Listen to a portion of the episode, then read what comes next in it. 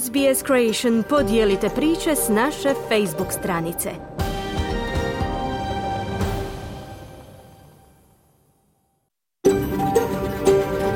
SBS, a world of difference.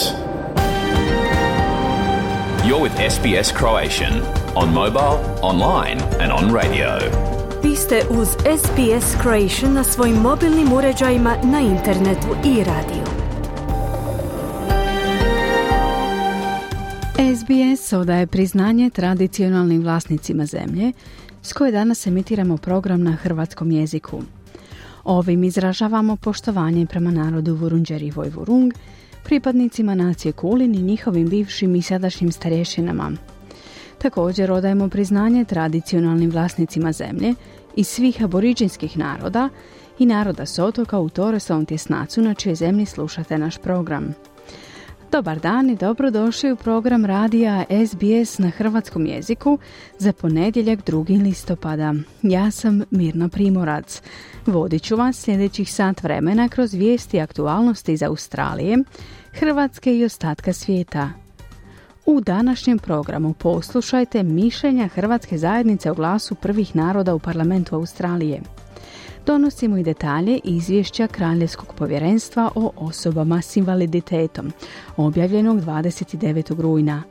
Vijesti iz Hrvatske danas donosi Siniša Bogdanića, vijesti iz sporta Željko Kovačević.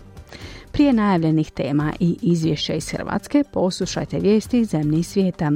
Danas s Anom Solomon. Slušajte nas.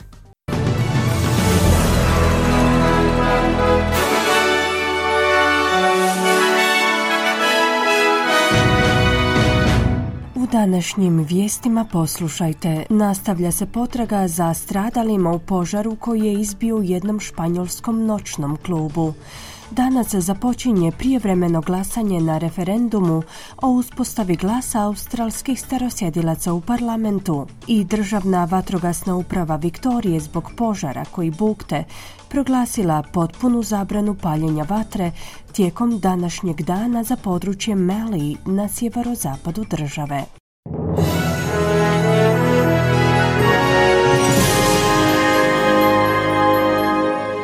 Slušate vijesti radija SBS, ja sam Ana Solomon, započinjemo vješću iz svijeta. Španjolske vlasti kažu da je potraga za preživjelima neposredni prioritet, dok spasilačke službe odgovaraju na požar koji je izbio u noćnom klubu u općini Marsija na jugoistoku Španjolske. Najmanje 13 osoba je poginulo u požaru koji je izbio u noćnom klubu Fonda Milagros, a koji se proširio i na susjedne klubove.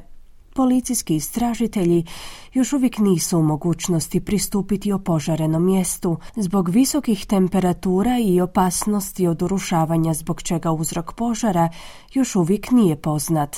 Tamošnje spasilačke službe još uvijek tragaju za 14 nestalih, a iz policije su upozorili da će se broj smrtno stradalih najvjerojatnije povećavati s pronalaskom dodatnih tijela. Gradonačelnik Mursije Belesta Germani je kazao da su prioriteti jasni. What we are now concentrating on is looking after the families of the victims. Trenutačno se koncentriramo na obitelji žrtava i pronalazak tijela, kao i na potragu za onima koji bi još uvijek mogli biti zaglavljeni na poprištu događaja.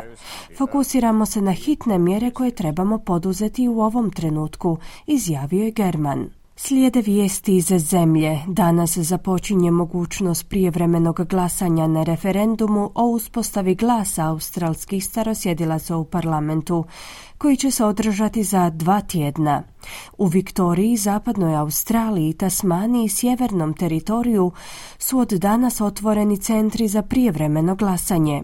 U ostalim saveznim državama i teritorijima, Novom Južnom Walesu, Queenslandu, Južnoj Australiji i teritoriju australskog glavnog grada, koji tijekom današnjeg dana obilježavaju državni praznik, mogućnost upućivanja prijevremenog glasa započinje od sutra, 3. listopada. Sally Angus iz Australskog izbornog povjerenstva je kazala da ljudi na internetskim stranicama AECCC-a mogu saznati gdje mogu uputiti prijevremeni glas. If people can vote on Saturday, the 14th of October, then that's what they should do. However, if voters' circumstances may prevent them from doing this, there are hundreds of early voting centres available across the country. Ako su ljudi u mogućnosti glasati u subotu 14. listopada, onda bi to trebali i učiniti. Međutim, ako iz bilo kojih razloga to ne mogu učiniti na dan održavanja referenduma, na raspolaganju im stoje stotine centara za prijevremeno glasanje uspostavljenih diljem zemlje, kazala Angus. Također možete uputiti i prijevremeni glas putem pošte ako podnesete zahtjev za takvim vidom glasanja na internetskoj stranici aec.gov.au. U Državnoj vatrogasnoj upravi Viktorije su proglasili potpunu zabranu paljenja vatre tijekom današnjeg dana za područje Mallee na sjeverozapadu države. Ova odluka je stupila na snagu budući da se vatrogasci nastavljaju boriti s nekoliko vatrenih stihija u regiji Gippsland. Požar je tijekom jučerašnjeg dana buktio sjeverno od grada Mafre, zbog čega su ljudi u Briagolongu, Kolodenu, Murupni, Stockdale-u te okolnim područjima pozvani na evakuaciju. I požar u gradu Locksport još uvijek nije stavljen pod kontrolu. Vlasti su posebice zabrinute za ljude koji su tijekom dugog vikenda odlučili kampirati u toj regiji. Muškarac koji je optužen da je drugog čovjeka bacio s balkona će se danas pojaviti pred sudom u Brisbaneu temeljem optužbi za ubojstvo. Policija će tvrditi da je 74-godišnja žrtva bačena s balkona na prvom katu jedne stambene zgrade u četvrti Jeronga u zapadnom dijelu Brisbanea. Žrtva je tom prilikom zadobila ozljede glave i preminula u bolnici. 49-godišnji muškarac je uhićen na mjestu događaja i danas će se pojaviti pred prekršajnim sudom u Brisbaneu. Nova premijerka Viktorije Jacinta Allan se po odlasku Daniela Andrewsa priprema najaviti novi preustroj vladina kabineta. Pretpostavlja se da će Allan najaviti promjene prije sutrašnjeg zasjedanja državnog parlamenta. Tim Pallas će zadržati ulogu rizničara nakon njegovog neuspješnog pokušaja da postane zamjenik premijerke, dok će parlamentarna zastupnica izborne jedinice Eltham, Wiki Ward, biti unaprijeđena u kabinet, popunjavajući upražnjeno Andrewsovo mjesto. Allan više neće obnašati dužnost ministrice za promet i infrastrukturu, otvarajući mogućnost nekom drugom koji će preuzeti taj vladin portfelj. Jason Clare, ministar obrazovanja u vladi laburista, je izazvao Qatar Airways na uvođenje dodatnih letova u Australiju. Istraga Senata je istraživala razloge zbog kojih je vlada odbila ponudu zračnog prijevoznika za uvođenje dodatnih letova, te ujedno ispitivala je li domaći prijevoznik Qantas utjecao na tu odluku. Ministar Clare je za Sky News izjavio da bi ova zrakoplovna tvrtka već mogla imati više letova za Australiju kada bi maksimizirala svoje mogućnosti koje joj stoje na raspolaganju u ovom trenutku. Qatar can fly more planes into Australia now. You know, they could fly more planes into Adelaide or Canberra or the Gold Coast or Cairns. They could fly bigger planes into Sydney or Melbourne or Brisbane. Katar već sada može dovesti više letova u Australiju. Mogli bi u većoj mjeri letjeti u Adelaide, Canberru, Gold Coast ili Cairns. Mogu dovesti veće zrakoplove u Sydney, Melbourne ili Brisbane. To je kao da moj 6-godišnji sin zatraži dezert, a nije još pojeo svoju večeru. Ako Katar želi uvesti veći broj letova u Australiju, trebao bi prvo popuniti one praznine za koje već sada ima dopuštenje, zaključuje Clare. Zagovornici cjenovno pristupačnih usluga predškolskog obrazovanja pozivaju na poboljšanje dostupnosti navedenih usluga nakon objavljenog izvješća Australskog povjerenstva za zaštitu potrošača i tržišno natjecanje, u kojemu je istaknuto da su naknade za te usluge u Australiji među najskupljima u svijetu. U jučer objavljenom izvješću stoji da roditelji s prosječnim primanjima s dvoje djece u prosjeku izdvajaju oko 16% svojih neto prihoda na usluge čuvanja djece, a što je puno više u odnosu na prosjek zemalja okupljenih u Organizaciju za ekonomsku suradnju i razvoj OECD od 9%.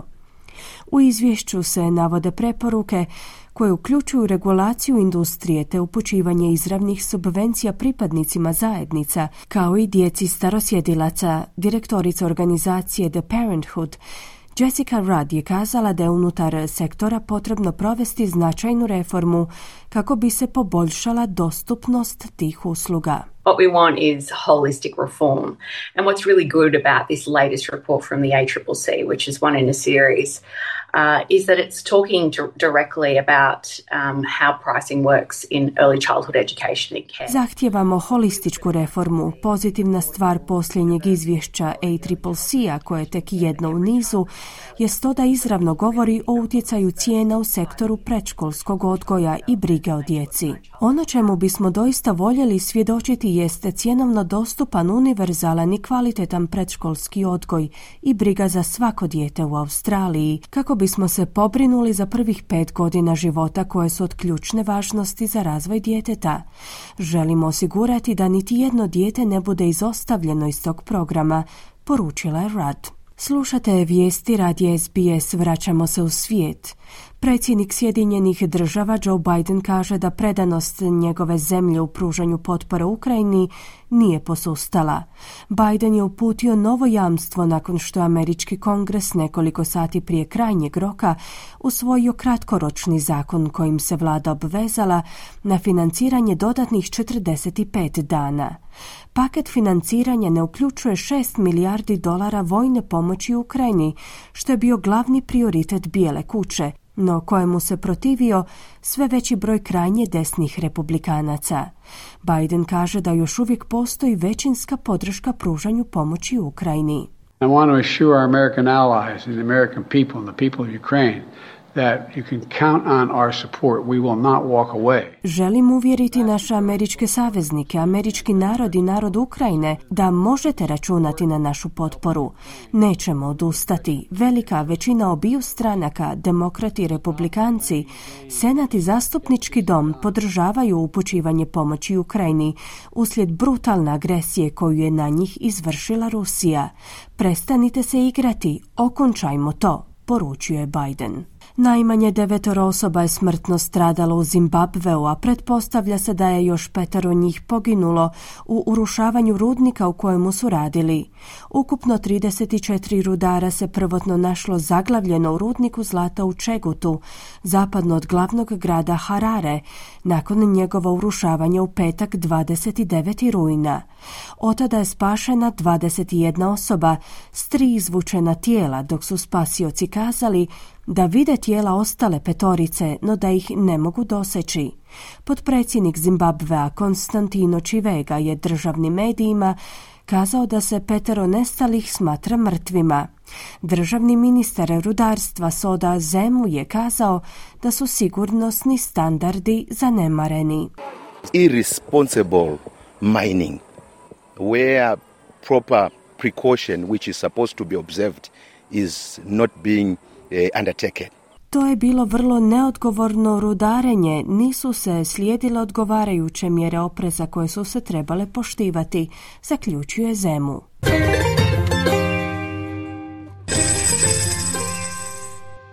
Danas jedan australski dolar vrijedi $0.64, 0.61 euro te 0.53 britanskih funti. I na koncu, kakvo nas vrijeme očekuje tijekom današnjeg dana u većim gradovima Australije. Perth vedro u poslijepodnevnim satima uz najvišu dnevnu temperaturu do 18 stupnjeva Celzija. Adelaide uglavnom sunčano i 31 stupanj. Melbourne sunčano 28. Hobart također sunčano te 22 stupnja. Canberra djelomična na oblaka 28.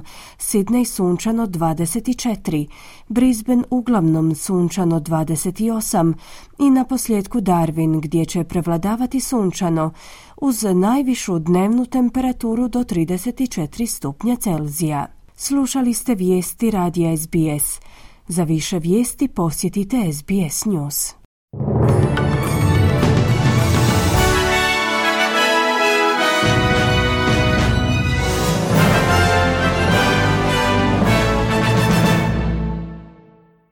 Vi ste uz radio SBS, program na hrvatskom jeziku. Moje ime je Mirna Primorac. Vrijeme je za vijesti iz Hrvatske. Evo o čemu danas govorimo. Hrvatska i Francuska potpisuju primopredaju prvog od 12 Rafaela, višenamjenskih borbenih zrakoplova. Obilježen je Međunarodni dan starih osoba.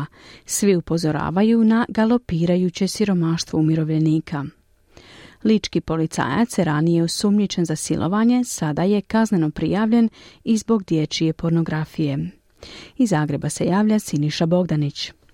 Hrvatska će i u budućnosti moći štititi svoj zračni prostor, poruka je to Ministarstva obrane. Naime, za danas je zakazana službena ceremonija primopredaje prvog od 12 rabljenih borbenih aviona Rafale, odnosno prijenos vlasništva između Republike Francuske i Republike Hrvatske. Ceremonija će se održati u Francuskoj, cijeli posao težak je milijardu eura. Ugovor uključuje obuku pilota, jednogodišnje jamstvo, oružje i simulatore. Iako će prvi avion od danas biti službeno u hrvatskom vlasništvu, on će zapravo zajedno s 5 drugih aviona biti isporučen Hrvatskoj u svibnju 2024. kako su za te portal odgovorili iz Ministarstva obrane. Zadnji avioni trebali bi biti isporučeni početkom 2025. Izjave ministra obrane Marija Banožića i zapovjednika Hrvatskog ratnog zrakoplovstva Mihajla Križanca. Sama implementacija projekta višenamjenskog borbenog aviona ulazi u svoju finalnu fazu. Sutra ćemo imati povijest dan koji obilježava prije svega mandat vlade na čelu sa Andrejom Plenkovićem kada je riječ o resoru obrane, a to je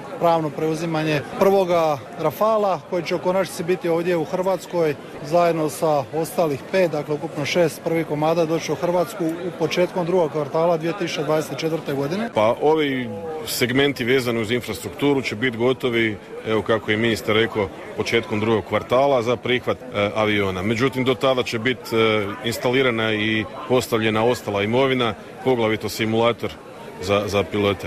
Izgradnja cjelokupnog paketa sposobnosti za prihvat aviona ide po planu. Nemamo kašnjenja, sve u zelenom i u budžetu, kako se to kaže. U danu iza nas obilježen je Međunarodni dan starijih osoba. Hrvatska, podsjećamo, ima jedno od najstarijih europskih stanovništava, a mirovinsko osiguranje isplaćuje 1.200.000 mirovina. Predsjednica Matice umirovljenika Hrvatske Višnja Fortuna istaknula je kako je u Hrvatskoj prosječna mirovina oko 440 eura, a udio prosječne mirovine u prosječnoj plaći sada je 37%. Upitana kako umirovljenici preživljavaju s obzirom na visoke cijene, Fortuna je ocijenila da je inflacija izmakla kontrolu, te da je osjećaju svi građani, a ne samo umirovljenici. Pozdravila je nove mjere pomoći koje su išle prema ranjivim skupinama, ali je istaknula i kako je situacija teška, jer koliko god učinili, inflacija uvijek bude veća od toga. I predsjednica Sindikata umirovljenika Jasna Petrović upozorava na rastuće siromaštvo umirovljeničke populacije. To znači da ih je trećina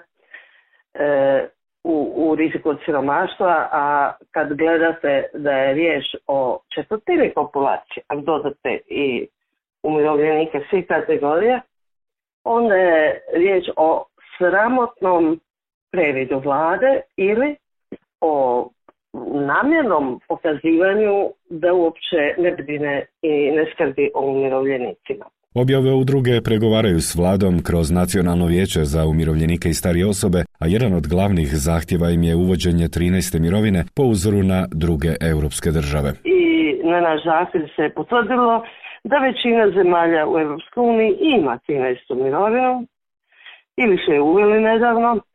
Portugal i Španski imaju 14 mirovina.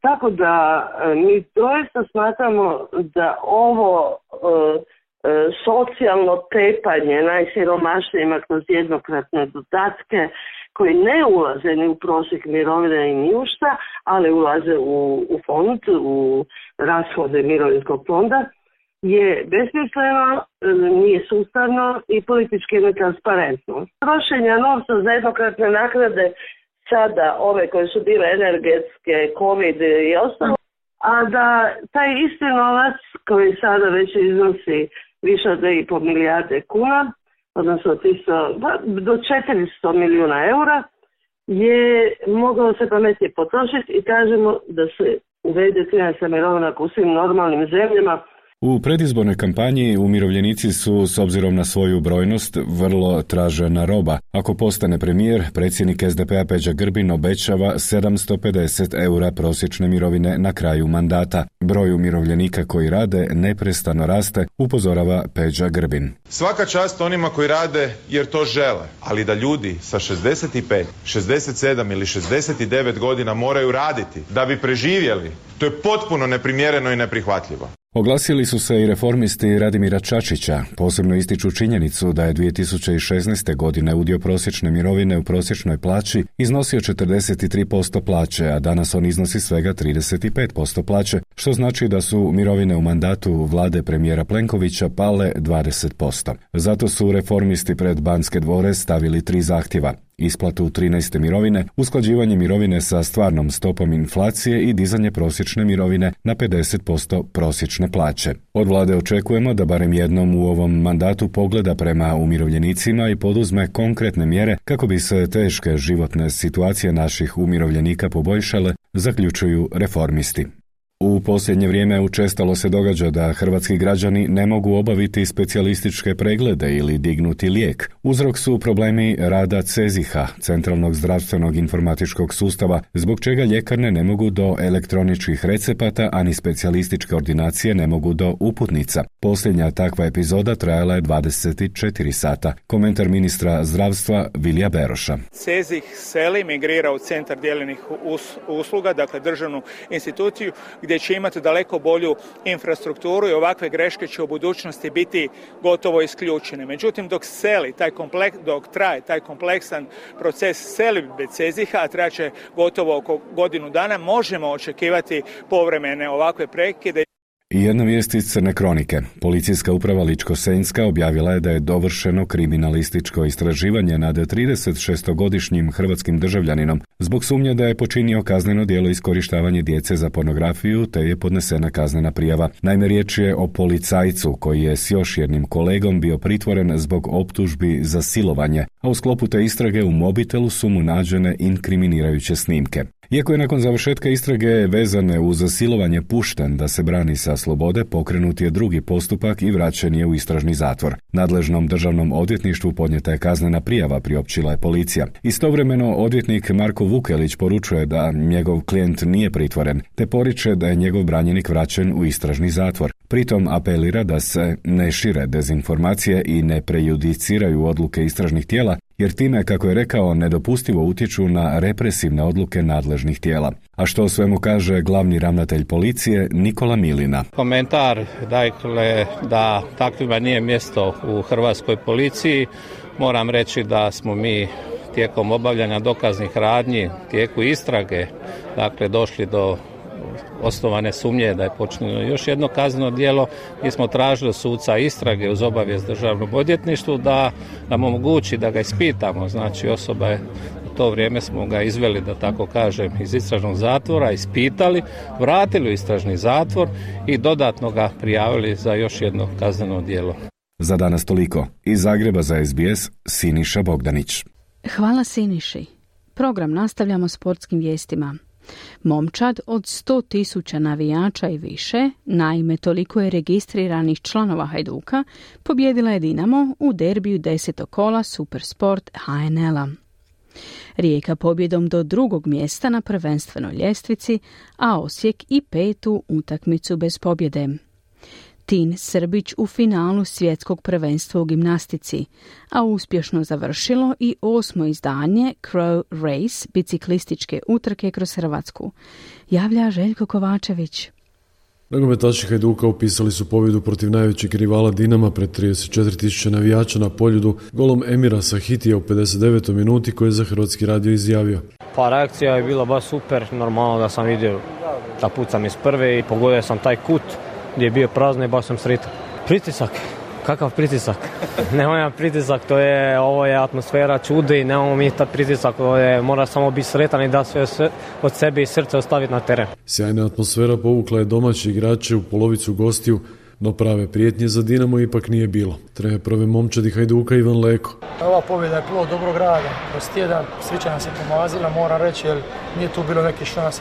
2-3 s naše strane, 2-3 s Dinamove. Sretni smo, zahvalni radi toga. Dinamo je prvi puta zaprijetio u 15. minuti kada je s 30 metara Bruno Petković pucao iz slobodnog udarca preko grede. Uslijedili su prekršaj i žuti karton, a u 39. opet je probao Petković koji je nedugo nakon toga napustio igru zbog ozljede. Zamijenio ga je Josip Drmić, trener Dinama Sergeja Kirović. Nažalost, ja bih rekao, laki panč Hajduka, jedna nesmotrena i neopreznost u našoj obrani. Već smo znali da to Hajduk često radi, jednostavno nismo zatvorili i Sahitija je to iskoristio, na kraju postigao pobjedonosni pogodak. Drugo polovrijeme počelo je pokušajima Dinama, Bulata i Baturine, dok je na drugoj strani pokušao Krovinović.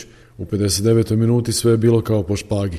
Vratar Hajduka Lučić je ispucao loptu, Trajkovski je glavom proslijedio za Sahitija, a ovo je pobjegao obrani Dinama i vrlo spretno poslao loptu u mrežu za jedini gol na utakmici. Dinamo je pokušao igračima s klupe preokrenuti rezultat, no to se nije dogodilo. Ranije u nedjelju nogometaši Rijeke su pobjedili Rudež rezultatom 2-1. Za 3 boda su najzaslužniji strijelci Niko Janković u 12. i Franjo Ivanović u 79. minuti. Jedini pogodak za Rudež dao je Fran Topić u 90. minuti. Rudež je i dalje uvjerljivo posljednja momčad na ljestvici. Ima 9 poraza i samo 1 remi, a Rijeka je nakon pobjede za kratko bila na prvom mjestu prvenstvene ljestvice. Trener Rijeke Željko Sopić. Pa evo vidite da sam jako sretan, baš onako odišemo, prvi smo na tablici, ja sam baš onako baš sam uzbuđen, evo vidi se na mojoj faci da sam super. Sve o svemu mislim da smo kontrolirali utakmicu, ali nogomet sad po nome, ove godine su donijeli uredbu da se igra za golove. Ne znam da li su vas obavijestili, baš ove godine su rekli od ove godine za golove. Tako da bi bilo dobro da moji igrači ispoštuju igrače u boljoj poziciji. Zadnju utakmicu kola u ponedjeljak će odigrati Istra i Lokomotiva, a susret u Puli počinje u 18 sati. Nogometaši Slaven Belupa ostvarili su drugu prvenstvenu pobjedu u sezoni na domaćem terenu, pobjedivši Osijek rezultatom 1-0. Gol je dao Benedikt Mioć u 54. minuti, Osijek 5 kola u nizu nema ni jednu pobjedu uz omjer 2 remija i 3 poraza. Na izlaznim vratima je sportski direktor Ivica Kolešević, a ni drugima se u stručnom stožeru ne piše najbolje. Varaždin je također smršavih 1-0 pobjedio Goricu. U 25. minuti jedini gol na utakmici postigao je Igor Postojnski u 25. minuti iz kaznenog udarca.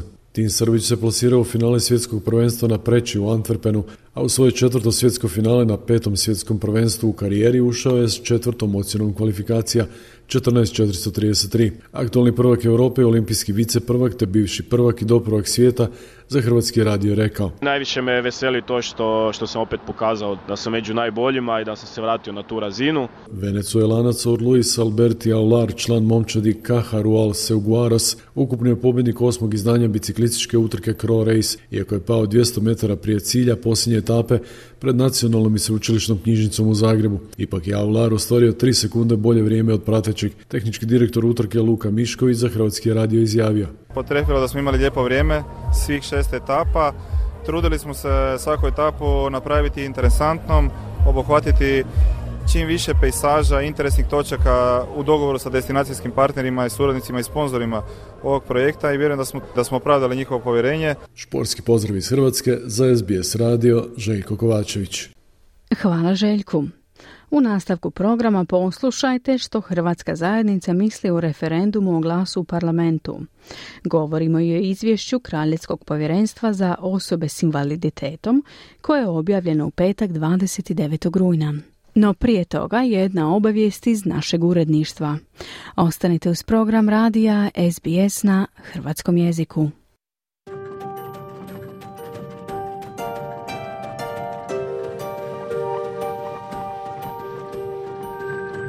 SBS ima nove termine emitiranja. Od 5. listopada donosimo vam 5 programa tjedno. Slušajte nas uživo ponedjeljkom, utorkom, četvrtkom i petkom u 11 sati. A reprizu jednog od naših tjednih programa poslušajte subotom u 14 sati na SBS 1. Za više informacija posjetite internetsku stranicu sbs.com.au/audio ili sbs.com.au/Croatian.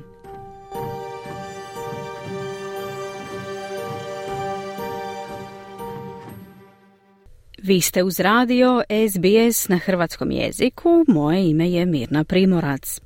Nakon četverogodišnje istrage, Kraljevsko povjerenstvo koje je istraživalo nasilje, zlostavljanje, zanemarivanje i iskorištavanje osoba s invaliditetom objavilo je svoje konačno izvješće. Izvješće sadrži više od 200 preporuka na saveznoj, državnoj i teritorijalnoj razini, koje obuhvaćaju pristup podršci, obrazovanju i pravima osoba s invaliditetom, uključujući i pripadnike prvih naroda i kulturno raznolike Australce s invaliditetom.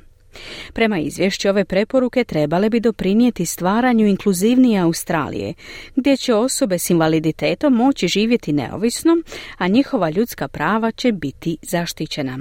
Prilog Penry Buckley.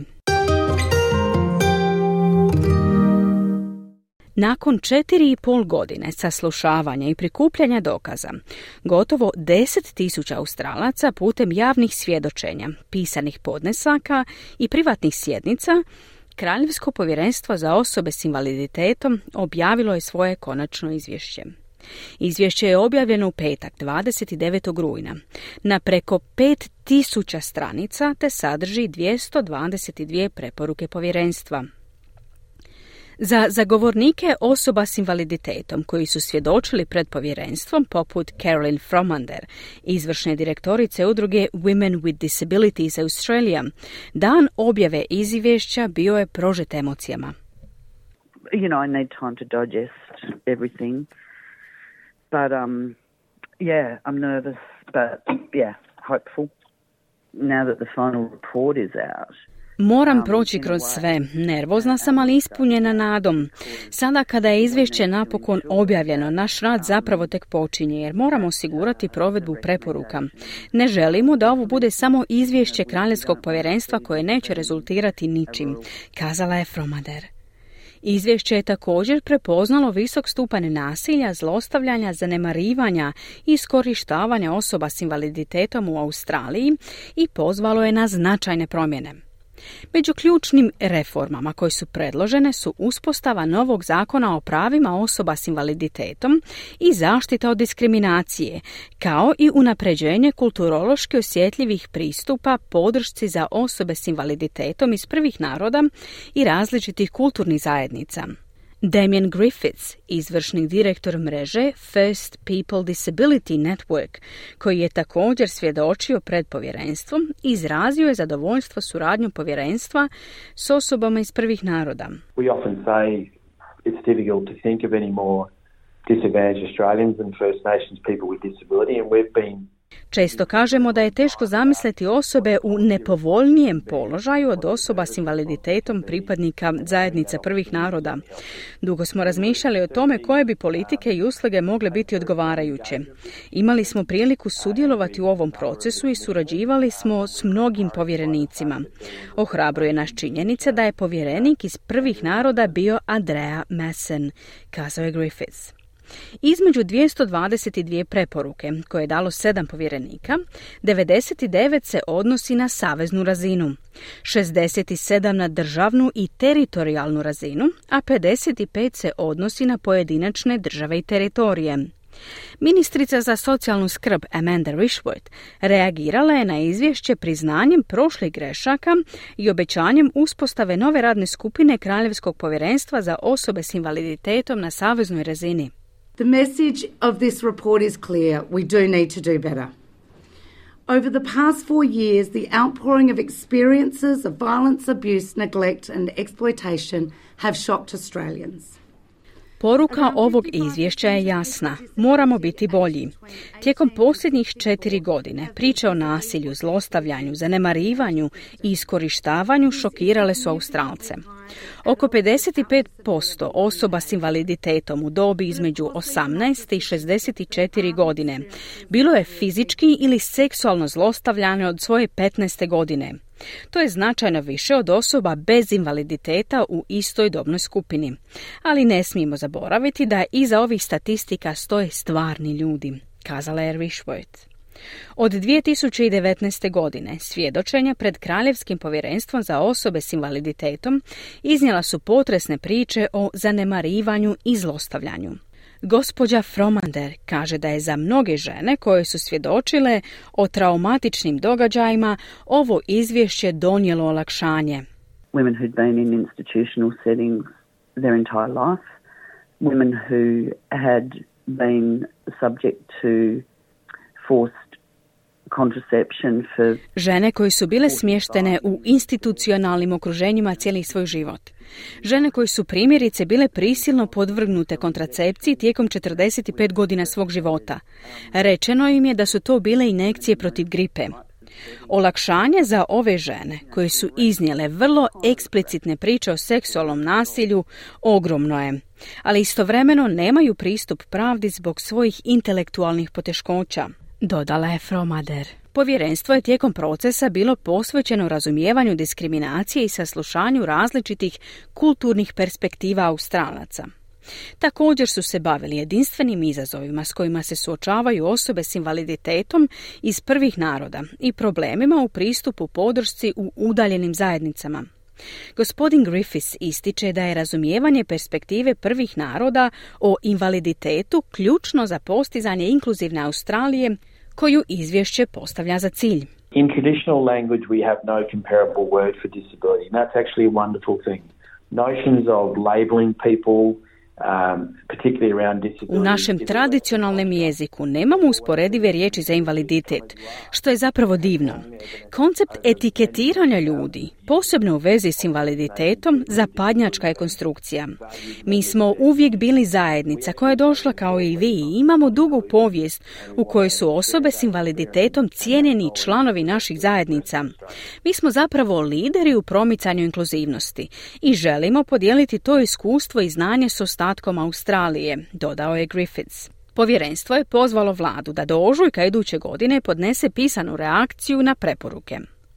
Ministar nacionalnog invalidskog osiguranja Bill Shorten branio je vladu od optužbi da nije djelovala dovoljno brzo kako bi zaštitila osobe s invaliditetom od daljnje štete. This Royal Commission is genuinely a historical moment. And it does remind Australians that for too many people with disability they're subject to violence and abuse, exploitation, neglect and exclusion. It takes time and I think it would do a disservice. Objava ovog izvješća Kraljevskog povjerenstva je povijesni trenutak i podsjeća Australce da je previše ljudi s invaliditetom izloženo nasilju, zlostavljanju, iskorištavanju i zanemarivanju. Iako bi brza provedba preporuka financiranih novcem poreznih obveznika bila privlačna opcija, povjerenici preporučuju temeljitu analizu i to je ono što ćemo mi učiniti. Ne želimo ignorirati tisuće ljudi koji su doprinijele ovom izvješću, kazao je Shorten. Povjerenici su preporučili hitno djelovanje kako bi se osiguralo da se restriktivne prakse u podršci osobama s invaliditetom, poput fizičkog ograničenja ili izolacije, ne koriste kao kazna ili prijetnja. Gospođa Fromader tvrdi da se ove i druge preporuke, uključujući kraj segregacije djece s invaliditetom u školama i postupno ukidanje grupnih domova, moraju hitno provesti. We are a wealthy country. There's absolutely no excuse that we are still seeing practices like forced sterilization, forced contraception. Mi smo bogata zemlja. Nema apsolutno nikakvog izgovora za daljnje prakticiranje. Primjerice, prisilne sterilizacije radi kontracepcije, izdvajanja osoba s invaliditetom u posebne škole ili domove. To jednostavno nije prihvatljivo, dodala je Fromader. Kraljevsko povjerenstvo također preporučuje osnivanje foruma prvih naroda za osobe s invaliditetom i povećanje ulaganja u radnu snagu osoba s invaliditetom iz prvih naroda.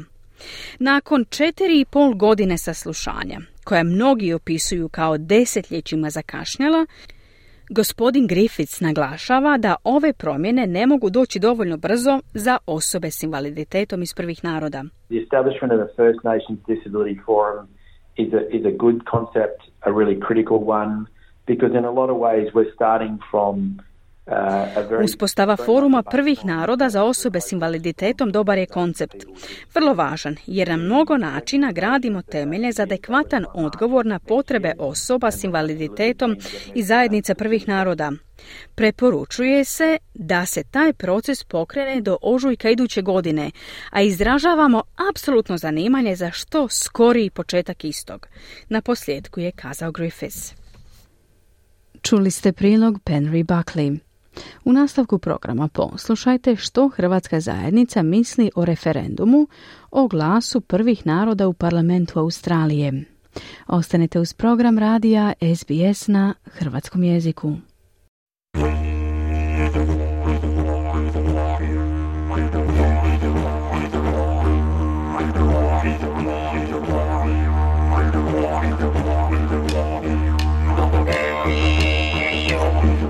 Vi ste uz SBS na hrvatskom jeziku, ja sam Mirna Primorac. Referendum o glasu prvih naroda u australskom parlamentu predstavlja značajan događaj koji je najavljen za subotu 14. listopada. Cilj ovog referenduma jest formalno priznati autohtone zajednice putem uspostavljanja predstavničkog tijela pod nazivom Glas u parlamentu. Ovaj glas bi bio sastavljen od odabrane skupine predstavnika autohtonih naroda, čija bi uloga bila savjetovanja vlade o pitanjima i zakonima koji se odnose na pripadnike prvih naroda. Svi građani s pravom glasa, to jest australski državljani stariji od 18 godina, bit će pozvani da se izjasne o tome treba li australski ustav biti izmijenjen, kako bi službeno priznao prve narode putem uspostavljanja predstavničkog tijela, odnosno glasa u parlamentu. Važno je napomenuti da parlament nema ovlasti za izmjenu ustava, te je jedini legitiman način promjene putem referenduma. Da bi referendum u ovom slučaju bio uspješan, potrebna je potpora većine, odnosno potrebno je postići većinu glasova za na nacionalnoj razini i većinu glasova za u većini australskih država.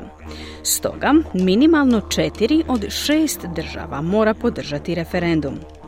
Ovaj demokratski proces ključan je za postizanje promjena u australskom ustavu i odražava važnost participacije građana u oblikovanju nacionalnih politika koje se tiču autohtonih zajednica. Na dan održavanja referenduma od birača će se tražiti da glasuju s da ili ne na jedno jedino pitanje. A evo i kako glasi to pitanje. Podržavate li ustavne promjene kojima se žele priznati prvi narodi Australije putem uspostave glasa aboriđina i žitelja otočaja Torresovog tjesnaca u parlamentu? A što kažu članovi Hrvatske zajednice? Kako će glasati i gdje pronalaze informacije? Poslušajte u nastavku. Na referendum za glas prvih naroda u parlamentu Australije gledam kao na nešto što se trebalo ostvariti puno ranije. Mi trebamo čuti glasove onih koji su bili tu prije nas. Mislim da će to tijelo pomoći svim Australcima da shvate povijest aboriđina i stanovnika otoka Torresovog tjesnaca. A gdje pronalazite informacije o referendumu? Informacije pronalazi na stranicama Australskog izbornog povjerenstva. Imate li kakav savjet za one koji su još uvijek neodlučni? Savjetao bih svima da se educiraju o tome što ovaj glas znači. Nemojte donositi ishitrene zaključke, pogledajte, istražite i donesite svoju odluku.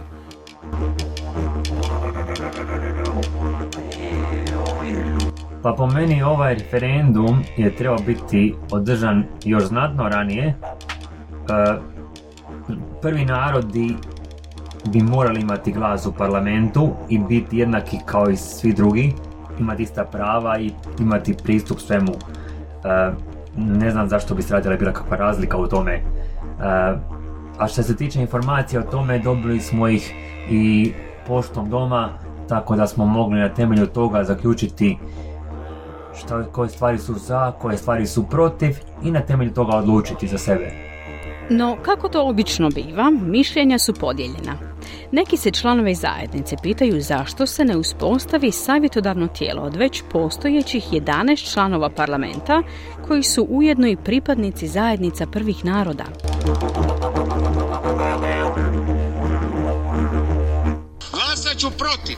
Zašto se ne bi moglo osnovati savjetodavno tijelo od već postojećih 11 članova parlamenta? Zašto nam je potrebno novo tijelo? O čemu će oni davati savjete? Mislim da nema smisla. That's it.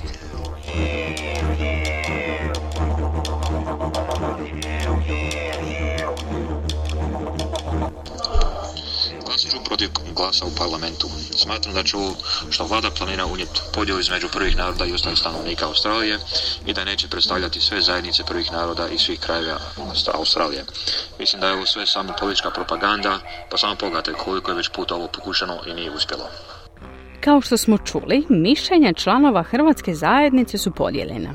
No na svim je Australcima da se informiraju i donesu odluku te iziđu na referendum 14. listopada. Pratite SBS i informirajte se o referendumu o glasu u parlamentu, uključujući i perspektivu prvih naroda u programima NITV-a.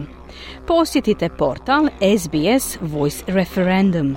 Tamo možete pronaći članke, videe i podcaste na više od 60 jezika. Naša platforma za preuzimanje sadržaja SBS On Demand ima posebnu stranicu posvećenu referendumu na kojoj ćete naći vijesti, analize te besplatne dokumentarce i zabavne sadržaje.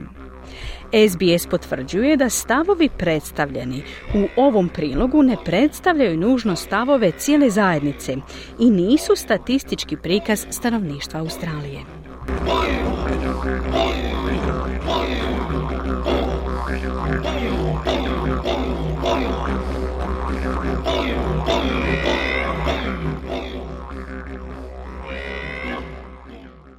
Čuli ste mišljenje Hrvatske zajednice o glasu prvih naroda u parlamentu Australije. Mi smo se približili kraju današnjeg programa, te vas ukratko podsjećamo na vijesti dana.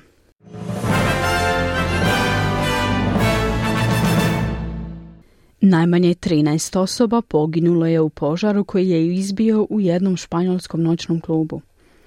Danas započinje mogućnost prijevremenog glasanja na referendumu o uspostavi glasa australskih starosjedilaca u parlamentu.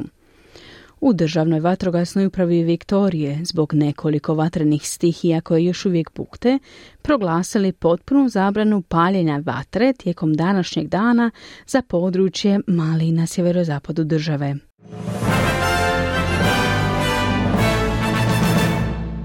Slušali ste program radija SBS na hrvatskom jeziku za ponedjeljak 2. listopada. Program je danas uredila i vodila Mirna Primorac, a vijesti pripremila Ana Solomon. Podsjećamo vas da SBS Croatian ima nove termine emitiranja. Od četvrtka 5. listopada vam donosimo 5 programa tjedno. Slušajte nas uživo ponedjeljkom, utorkom, četvrtkom i petkom u 11 sati, a reprizu jednog od naših tjednih programa poslušajte subotom u 14 sati na SBS1. Za više informacija posjetite internetsku stranicu sbs.com.au/audio ili sbs.com.au/Croatian. Želim vam ugodan dan i do slušanja. Kliknite like, podijelite, pratite SBS Croatian na Facebooku.